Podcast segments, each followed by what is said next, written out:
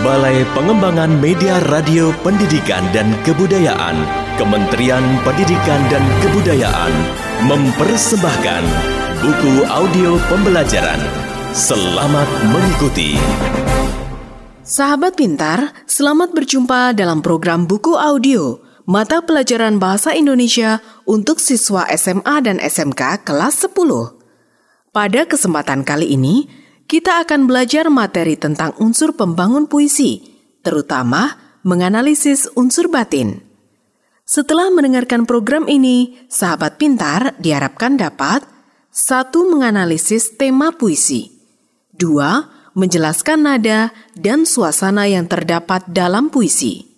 Buku audio ini diproduksi oleh Balai Pengembangan Media Radio Pendidikan dan Kebudayaan, Kementerian Pendidikan dan Kebudayaan.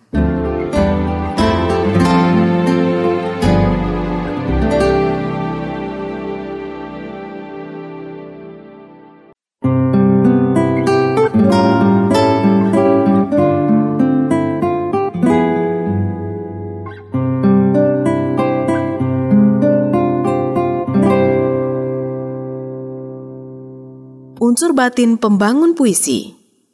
Sahabat pintar, sebelum kita mengulas unsur batin yang terdapat pada puisi, kita akan mengulas sepintas pengertian puisi.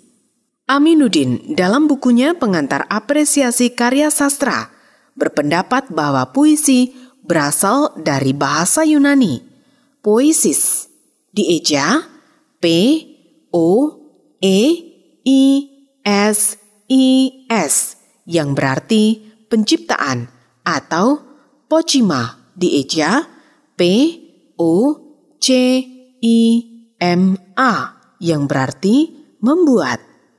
Puisi disebut poetry dieja P O E T R Y dalam bahasa Inggris. Puisi ditulis berdasarkan susunan kata-kata yang indah dan memiliki daya tarik yang tinggi dan luar biasa, hasil pengungkapan perasaan dan pikiran penulisnya. Beberapa ahli berpendapat bahwa puisi merupakan karya sastra yang mengutamakan permainan bunyi atau kata-kata. Suroso dalam bukunya Kritik Sastra, Teori, Metodologi, dan Aplikasi membatasi puisi sebagai bentuk karangan yang terikat oleh aturan tertentu, bait, baris, dan sajak. Sementara Sumardi dan Abdul Rozak lebih menspesifikkan pengertian puisi, yaitu karangan bahasa yang khas yang memuat pengalaman yang disusun secara khas pula. Pengalaman batin yang terkandung dalam puisi disusun dari peristiwa yang telah diberi makna dan ditafsirkan secara estetik.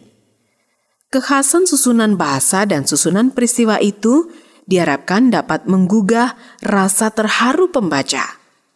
Lain halnya dengan Herman J. Waluyo, yang secara tidak langsung mendukung pendapat Sumardi dan Razak yang mengatakan bahwa puisi adalah karya sastra dengan bahasa yang dipadatkan, dipersingkat, dan diberi irama dengan bunyi yang padu dan pemilihan kata-kata kias atau imajinatif. Menurut Buryan Nurgiantoro, puisi adalah sebuah yang resastra yang sangat memperhatikan pemilihan aspek kebahasaan, sehingga tidak salah jika dikatakan bahasa puisi adalah bahasa yang tersaring penggunaannya.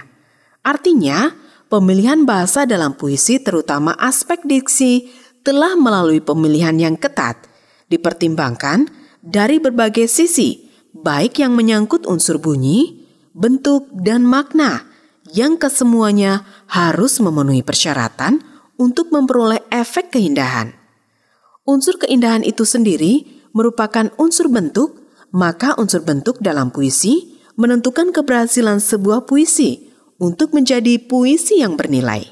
Dengan kata lain, keberhasilan sebuah puisi tergantung dari keberhasilan pemilihan kata dan susunan kata itu menjadi larik-larik puisi. Sahabat pintar, dari pemaparan yang disampaikan oleh beberapa ahli tadi, dapat disimpulkan bahwa puisi adalah bentuk karya sastra yang menggunakan kata-kata indah dan kaya makna. Puisi merupakan karya sastra yang sangat memperhatikan pilihan kata dan kepaduan bunyi. Puisi tersusun atas dua unsur pembangun, yaitu struktur batin dan struktur fisik. Struktur batin puisi adalah struktur yang membangun puisi secara implisit atau tidak terlihat. Sementara itu, struktur fisik adalah struktur yang membangun puisi secara eksplisit, yaitu terlihat melalui susunan kata. Struktur batin meliputi nada dan suasana, sedangkan struktur fisik meliputi irama dan diksi. Keempat unsur tersebut merupakan unsur yang penting dalam sebuah puisi. Oleh karena itu, unsur-unsur tersebut perlu dikaji untuk memahami sebuah puisi. Sahabat pintar, pada pembahasan kali ini kita akan sama-sama mengulas unsur pembangun puisi jika ditinjau dari unsur batinnya. Unsur batin puisi yang akan kita ulas meliputi pembahasan tentang tema, nada, dan suasana.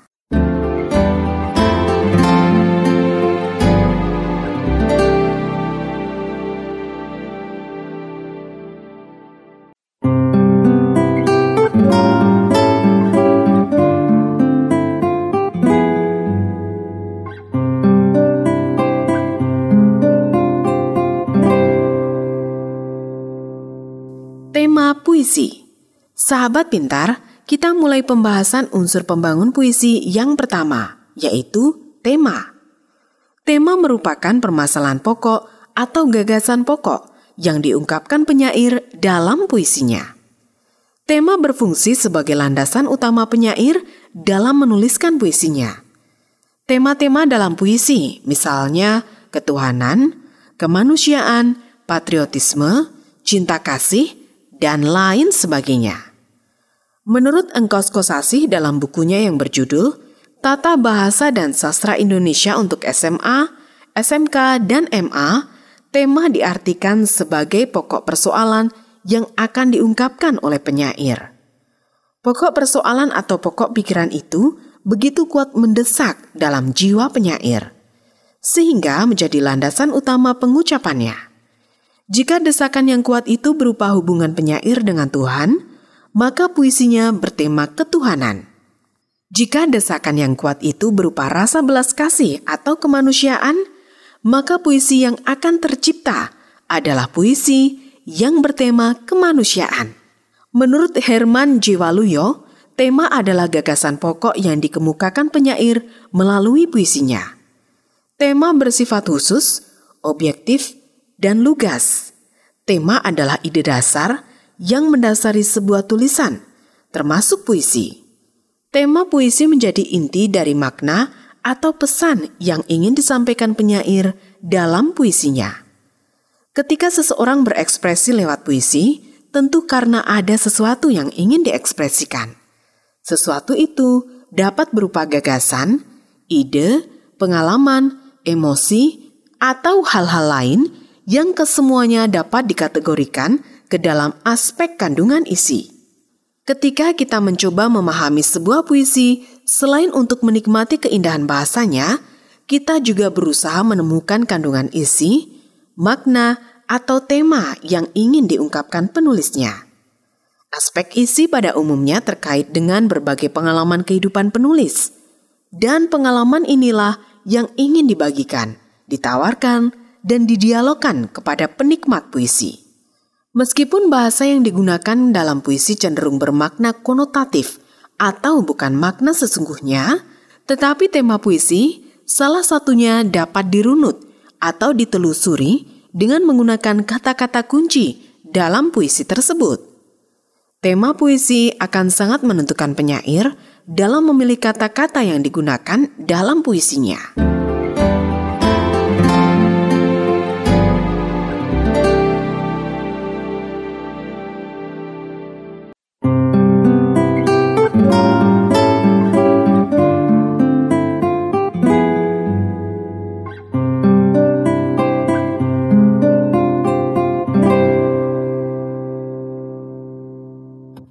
Penggalan puisi Aku Ingin.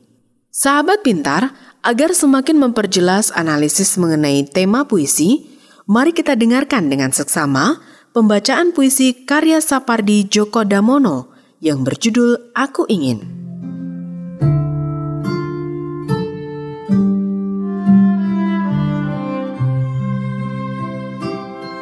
Aku ingin karya Sapardi Djoko Damono.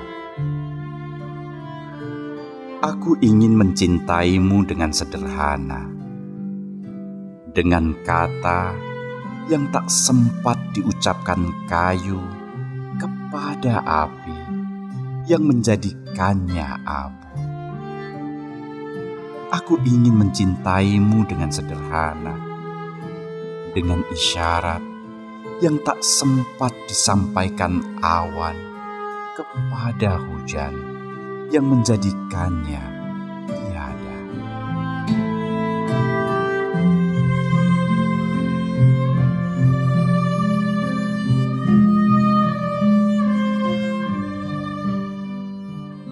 Sahabat pintar, puisi Aku Ingin karya Sapardi Djoko Damono bertemakan tentang cinta. Tema ini dapat dengan mudah ditentukan karena adanya pengulangan kalimat "Aku ingin mencintaimu dengan sederhana" sebanyak dua kali. Selain adanya pengulangan tersebut, apabila kita renungkan bersama-sama, maka puisi "Aku Ingin" merupakan ungkapan cinta seseorang kepada kekasihnya. Dapatkah kita merasakan bagaimana perasaan seseorang ketika kekasihnya menyatakan kerelaan untuk berkorban? seperti pengorbanan kayu kepada api? Dapat jugakah kita membayangkan bagaimana perasaan seseorang ketika sahabatnya menyatakan kesediaannya berkorban seperti pengorbanan awan yang musnah demi menjadi hujan? Nah, itulah sebabnya mengapa puisi Aku Ingin karya Sapardi bertemakan cinta.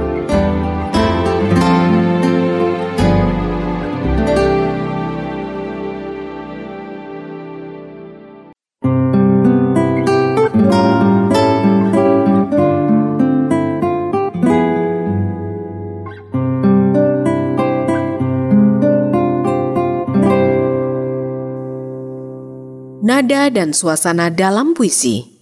Sahabat pintar, setelah membahas tentang tema puisi, kita akan masuk pada pembahasan selanjutnya, yaitu nada dan suasana. Apa yang dimaksud dengan nada dan suasana dalam puisi? Sahabat pintar, dalam puisi, penyair mempunyai sikap tertentu terhadap pembaca. Apakah dia ingin bersikap mengejek, menggurui, menasehati, menyindir, atau bersikap lugas terhadap pembaca. Sikap penyair terhadap pembaca ini disebut nada puisi. Jika nada merupakan sikap penyair terhadap pembaca, maka suasana adalah keadaan jiwa pembaca setelah membaca puisi itu, atau suasana merupakan akibat psikologis yang ditimbulkan puisi itu terhadap pembaca. Jika kita bicara tentang sikap penyair, maka kita berbicara tentang nada. Jika kita bicara tentang suasana jiwa pembaca yang timbul setelah membaca puisi, maka kita berbicara tentang suasana. Nada dan suasana puisi saling berhubungan karena nada puisi menimbulkan suasana terhadap pembacanya. Misalnya nada duka yang diciptakan penyair dapat menimbulkan suasana iba hati pada pembacanya. Begitu juga dengan nada kritik yang diberikan penyair dapat menimbulkan suasana penuh pemberontakan bagi pembaca ataupun nada religius dapat menimbulkan suasana kekhusyukan. Sahabat pintar, nada dapat diartikan pula sebagai alunan lembut, keras, rendah, atau tinggi yang merupakan hasil dari berbagai jenis bunyi dalam sebuah saja yang berhubungan erat dengan perasaan, pemikiran, dan sikap penyair yang diungkapkan dalam puisinya. Nada juga berhubungan erat dengan tema, persoalan, rima, jenis, dan bentuk sebuah puisi. Macam-macam nada dalam puisi meliputi pertama nada melankolik, yaitu nada murung yang menggambarkan suasana hati yang sedih. Tekanan suara lebih rendah dan perlahan serta sesuai untuk puisi yang bertemakan penderitaan, kehampaan, dan kerinduan. Kedua, nada romantik, yaitu menggambarkan suasana hati yang tenang dan menyenangkan. Tekanan suara agak tinggi dan diselangi oleh tekanan suara rendah dan perlahan. sesuai untuk puisi yang bertemakan peristiwa indah dan mengembirakan. Ketiga, nada patriotik, yaitu menggambarkan suasana hati yang penuh bersemangat. Tekanan suara lebih tinggi, pantas, atau cepat. Sesuai untuk puisi yang bertemakan perjuangan, bercita-cita tinggi, besar, dan mulia. Keempat, nada sinis, yaitu menggambarkan suasana hati yang kurang senang tekanan suara agak rendah dan perlahan, yaitu bersesuaian dengan puisi yang bertemakan hal yang tidak disukai atau kurang disetujui. Kelima, nada protes, yaitu menggambarkan suasana hati yang penuh pertentangan atau pemberontakan. Tekanan suara lebih tinggi dan pantas, sesuai untuk puisi yang bertemakan ketidakadilan dan kekejaman. Sahabat pintar, itulah tadi macam-macam nada yang terdapat dalam puisi. Dalam sebuah puisi, pembaca dapat merasakan suasana puisi melalui kata-kata atau diksi yang digunakan penyair dalam puisi. Misalnya, saat pembaca puisi yang menggambarkan kondisi alam, maka pembaca akan merasakan kedamaian di hatinya. Beberapa hal perlu diperhatikan untuk dapat menentukan suasana dalam puisi. Apakah itu? Pertama, kita perlu menyimak dengan sesama puisi yang sedang dibacakan. Kedua, memperhatikan pilihan kata atau diksi dalam puisi yang dibacakan. Ketiga, memperhatikan teknik pembacaan yang dilakukan pembaca puisi, seperti artikulasi atau pengucapan, intonasi, atau tinggi rendahnya nada, penjedaan, dan juga ekspresi. Keempat, mendengarkan dan mencermati musik yang mengiringi pembacaan puisi. Kelima, menentukan suasana yang dibangun dalam puisi yang dibacakan.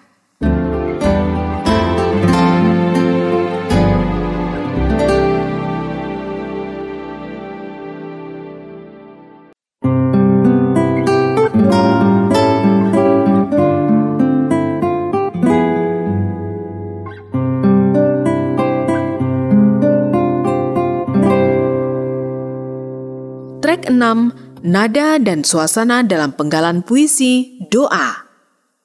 Sahabat pintar, mari kita dengarkan pembacaan puisi Khairil Anwar yang berjudul Doa.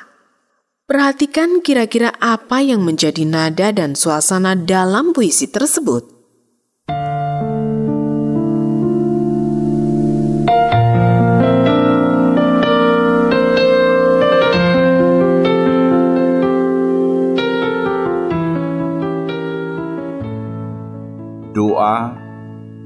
Karya Khairil Anwar.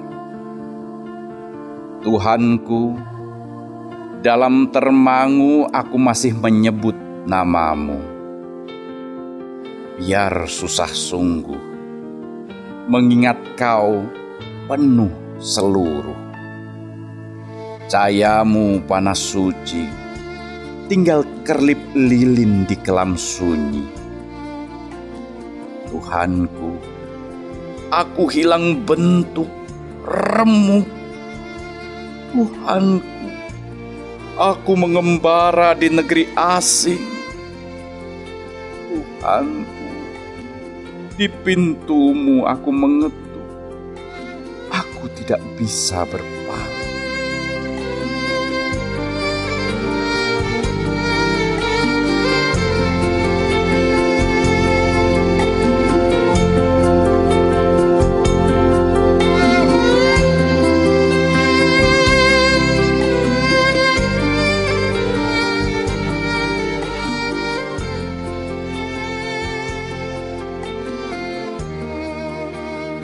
Sahabat pintar, nada yang berhubungan dengan tema ketuhanan menggambarkan betapa dekatnya hubungan penyair dengan Tuhannya.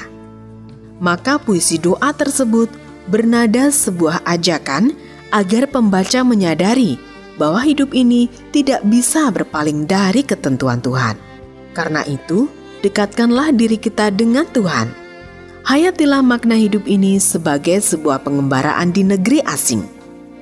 Sahabat pintar, Lantas bagaimana dengan suasana dalam puisi yang kita dengarkan tadi. Pada saat kita mendengarkan pembacaan puisi tadi, sebetulnya ada suasana yang terbangun, yaitu suasana sedih dan haru. Hal ini dibuktikan dalam penggalan puisi, dalam termangu aku masih menyebut namamu. Ini menunjukkan bahwa penulis termenung memikirkan kesalahan yang telah ia perbuat dan benar-benar menyesal atas apa yang telah dia lakukan. Suasana mengharukan dalam puisi Hairil dibuktikan pula dalam penggalan puisi Di Pintumu Aku Mengetuk yang menunjukkan sebuah penyesalan penulis dan rasa ingin bertaubat dengan sungguh-sungguh.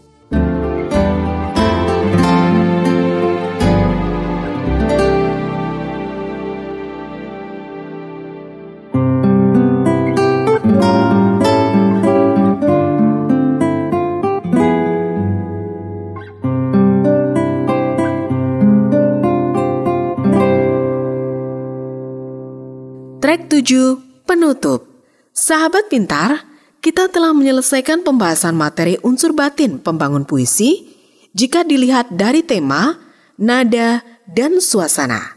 Semoga sahabat pintar dapat memahaminya dengan baik. Materi unsur pembangun puisi dalam buku audio ini dibuat berdasarkan referensi sebagai berikut.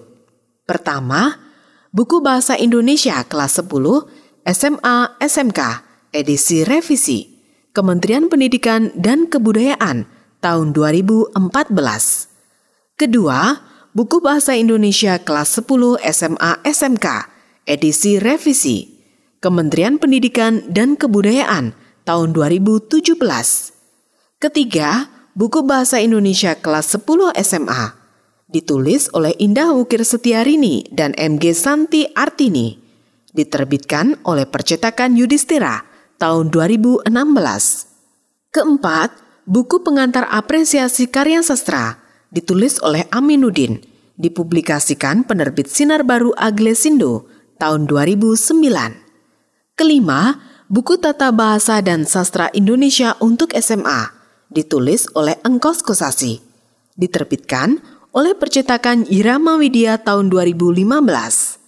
Keenam, buku Kamus Besar Bahasa Indonesia diterbitkan oleh percetakan Balai Pustaka tahun 2008. Ketujuh, buku sastra Anak Pengantar Pemahaman Dunia Anak ditulis oleh Burian Nurgiantoro, diterbitkan oleh Gajah Mada University Press tahun 2005. Kedelapan, buku kritik sastra, teori, metodologi, dan aplikasi ditulis oleh Suroso Puji Santoso dan Pardi Suratno, dipublikasikan penerbit Elmatera Publishing tahun 2009.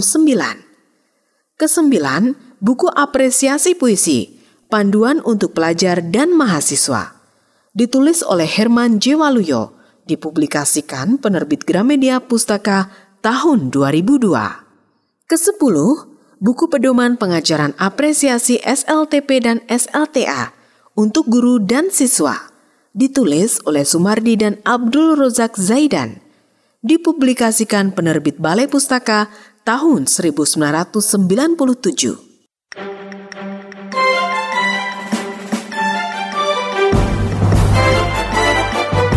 Telah kamu dengarkan buku audio pembelajaran. Sampai jumpa di program berikutnya.